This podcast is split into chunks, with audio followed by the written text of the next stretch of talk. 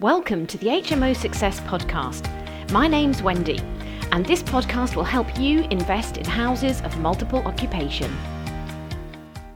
The pros and cons of HMOs. Now, I think there are a lot of things to weigh up when you start to invest in HMOs. So, this morning I wanted to share with you some pros and cons of investing in HMOs so you can evaluate this strategy for yourself and make a decision about whether this is for you or not. Is this the right strategy for you?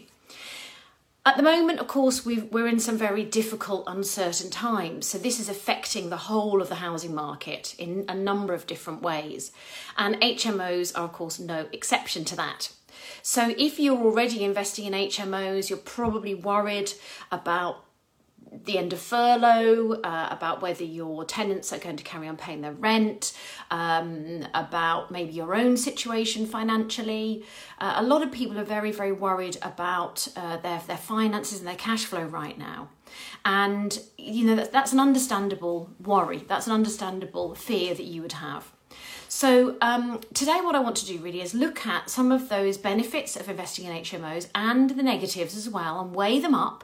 And then, whatever you're doing today, whether you're, you know, you you might be going for viewings, you might be considering what your next steps are. Uh, I want you to be fully educated about what the what the benefits are and what the drawbacks are of investing in HMOs. Now, I speak from many years of experience. The very first property I ever bought was uh, uh was a student shared house. It wasn't really called an HMO in those days, but it was a, a student shared property. Uh, and um, I laugh because I think I was really not very good at managing it, whatever. Um, and I've learned a lot since then. I stopped buying student shared properties for a lot of different reasons and ended up buying a portfolio of single buy to let properties. Um, and to this day, we still have those properties, and I still am adding to my single let property portfolio. But one of the reasons why I started investing in HMOs was, of course, because of the cash flow. But you've got to you've got to make sure you get the cash flow. So, what I'd like to share with you today is what I consider to be the negative side of HMOs, the difficulties, the challenges, the the decisions you need to make whether this is the right strategy for you or not.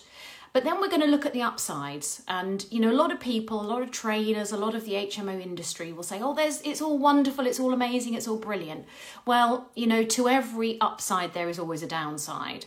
And it wouldn't be uh, correct of me, it wouldn't be honest of me not to share with you what those downsides are. From years of experience now, probably about the last six years, I've been investing in HMOs, kind of round two, and uh, I manage a few HMOs uh, with my company on behalf of other landlords. So let's talk about the first thing then cash flow. Obviously, that has a massive benefit with HMOs. That's one of the main reasons why people start investing in HMOs because they know that they can make more money on one property with five or six or seven bedrooms, even sometimes with three or four bedrooms, than they can with a single buy to let property. And that's that's obvious, isn't it? If you're buying a house, you're turning it into a multi-let, a property that has uh, multiple streams of income attached to it, you are going to make more money. Now, of course, you're going to have associated costs, but even so, the associated costs of running an HMO are, uh, in terms of the the if you were to divide it by the number of people living there, much much cheaper than the cost on, let's say, a single buy to let property. You have one mortgage on an HMO, you have one mortgage on a buy to let property, you have one lot of insurance on an HMO, you have one lot of insurance on a buy to let property. But those costs are borne by one tenant in the in the fact that it is one single buy to let. They'll be paying you their rent and then you deduct the the mortgage and the insurance. But of course with five or six tenants effectively pro rata those costs are much lower so, in terms of the costs of running an HMO, you've got to bear in mind that you will probably be responsible for the uh, utility bills, the council tax, the TV license, cleaning. There's going to be additional costs that you will be bearing. And that's something you've got to put into your cash flow. You've got to make sure that you've got a robust cash flow. Right now, with the threat of uh, redundancies and uh, coronavirus and the you know the, the, the problem of tenants, I would recommend that you have at least three months of cash flow stored up, if not six. So, right now is a time for not spending all the profit that you're making on your HMOs. Uh, and in fact, if you are starting to invest in HMOs, I'd recommend that you have a year's worth of profits, which is quite a lot of money, but it's going to give you that shield effect. It's going to give you that protective effect if you find that you haven't got that that uh, that cash flow from your tenants right now. Mortgages, mortgage companies are still accepting uh, mortgage holidays. Uh, but I don't know if that scheme is set to last very long, very much longer. I think it's the end of October when that finishes as well. So we're, we're going to be in some tricky situations. And, and of course, this is why working with tenants is so vital. So that's the second thing. That's the that's the other disadvantage of HMOs is that you have a lot more tenants to deal with. Now, you might use an agent, and hopefully, your agent is really good and knows how to deal with tenants and knows how to be proactive and communicative and helpful. But you need to make sure you do find an agent like that because otherwise, you'll be ending up managing the HMO yourself. And you may be perfectly good at doing that. You might have all the skills and the talents to be able to do that. If so, it's something you should consider doing, depending on where the HMO is, is situated. But if you are going to be doing it, be aware that you have suddenly five or six tenants as opposed to one tenant. So it's going to take up more of your time. So the other downside to investing in HMOs is time. You've got to think about how much time you have in a week to manage this HMO and whether it's realistic for you to take it on with all those those additional demands that can be made of you. Now, one of the uh, the areas that you could say is is a, is a sort of negative and a positive is what this means for you is you're going to have to become more organised and more systemised. Very early in my HMO journey, one of the things I did was use a virtual telephone answering service because I found that I was always answering calls from tenants. And I found that one of the downsides to having all those additional tenants to manage was that I was often dragged into their problems and their issues and their concerns because it was all inclusive rent that I was charging. So, one of the downsides is time. It's more time cons- consuming. Uh, it, it, it, it, it will take more of your energy to manage. It will take more of an effort to keep on top of all the, the, um, the, the aspects of managing an HMO. And of course, if you have a licensed HMO, you have some legal responsibilities there too. Now, those legal responsibilities are not the same as in a single buy to let. A single buy to let, uh, generally, unless you're in an additional licensing area, there are no additional licensing rules or regulations that you have to maintain. But of course, if you have a, an HMO that has five bedrooms or more, you will have a license. So that is another disadvantage. I'm not I'm not selling it, am I? I'm not selling it. In fact, today is not about selling HMOs. Today is about recognizing some of the downsides, recognizing some of the difficulties, recognizing some of the challenges, because I want you to be fully aware of what you're getting into before you decide to jump in and do it. Now, the third thing is that you need to establish long term tenants in any good uh, letting business, you will have long term tenants, and these are tenants who will stay with you for a year, two years, three years, or more.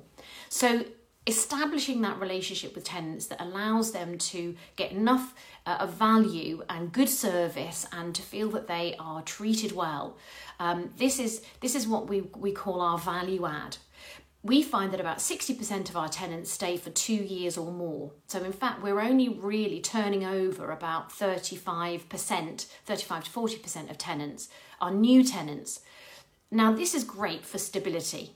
So this is a this is an upside to investing in HMOs that you do get regular income even though you might not get regular profit.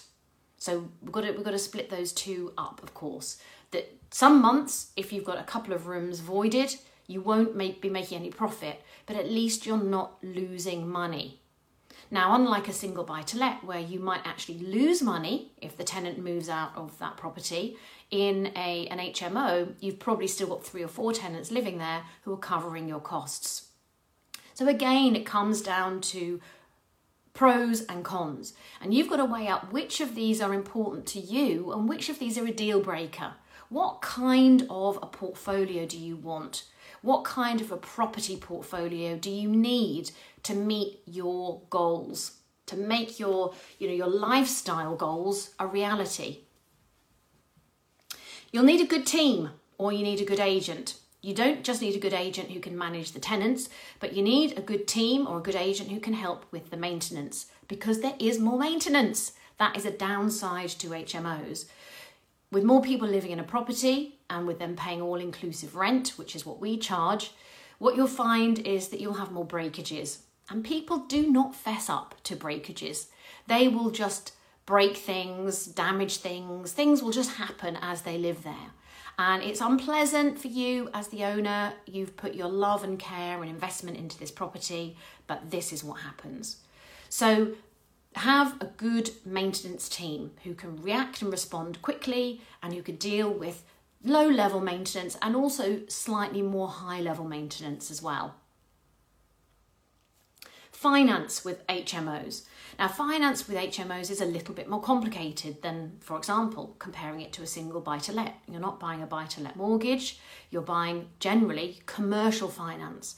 Now, commercial finance is its own world, it's a step up from buy to let.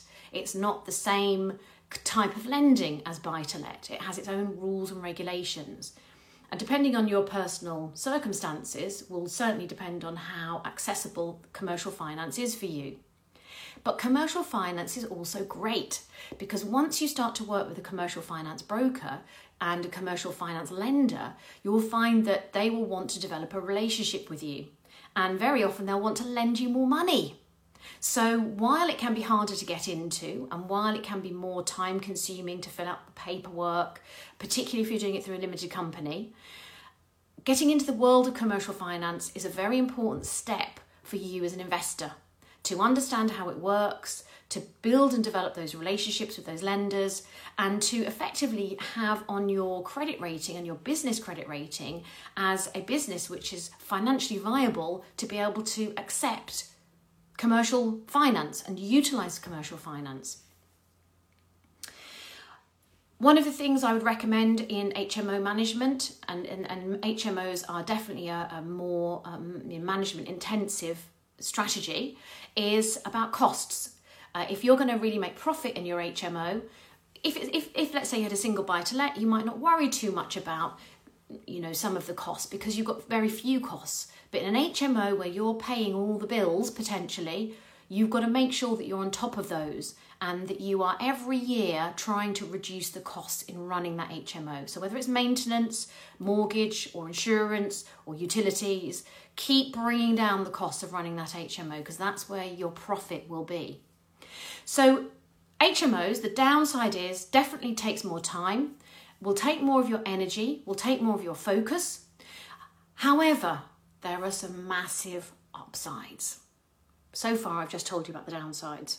So far, I've told you about the things that can go wrong, the things that will cause you to be fearful, the things that will make you worried, the things that will make you think, oh, should I invest in HMOs? Maybe now's not the right time. Maybe I don't want to do it. Well, let me tell you about the upsides. So, some of the upsides to investing in HMO. Clearly, you have more people paying rent, and therefore you have the opportunity to make much, much more profit. Absolutely true that HMOs, of course, outstrip buy to lets uh, 10 to 1 in terms of the amount of money that they can make. So that's a really important point.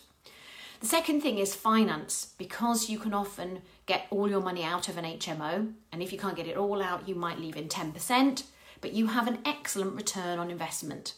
And buying single buy to lets, particularly in today's marketplace, which is very competitive, and there's lots and lots of people looking for those single buy to lets, buying and financing an HMO means you get a much better return on your investment.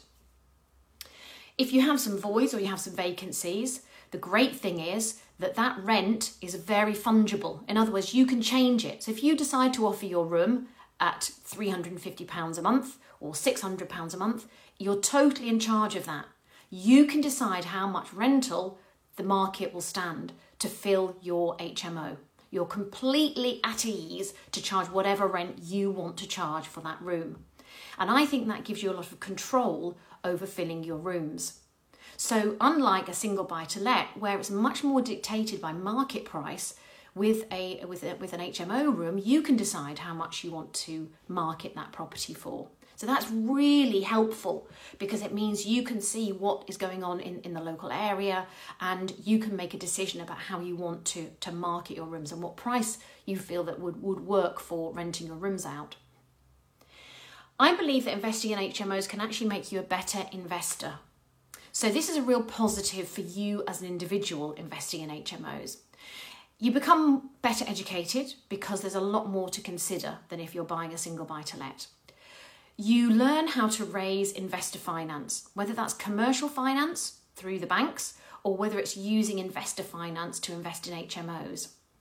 Because you've got more profit, because you're making more money each month, you become much more attractive to third party investors because they realize that what you're doing in terms of making more of a return, they could benefit from.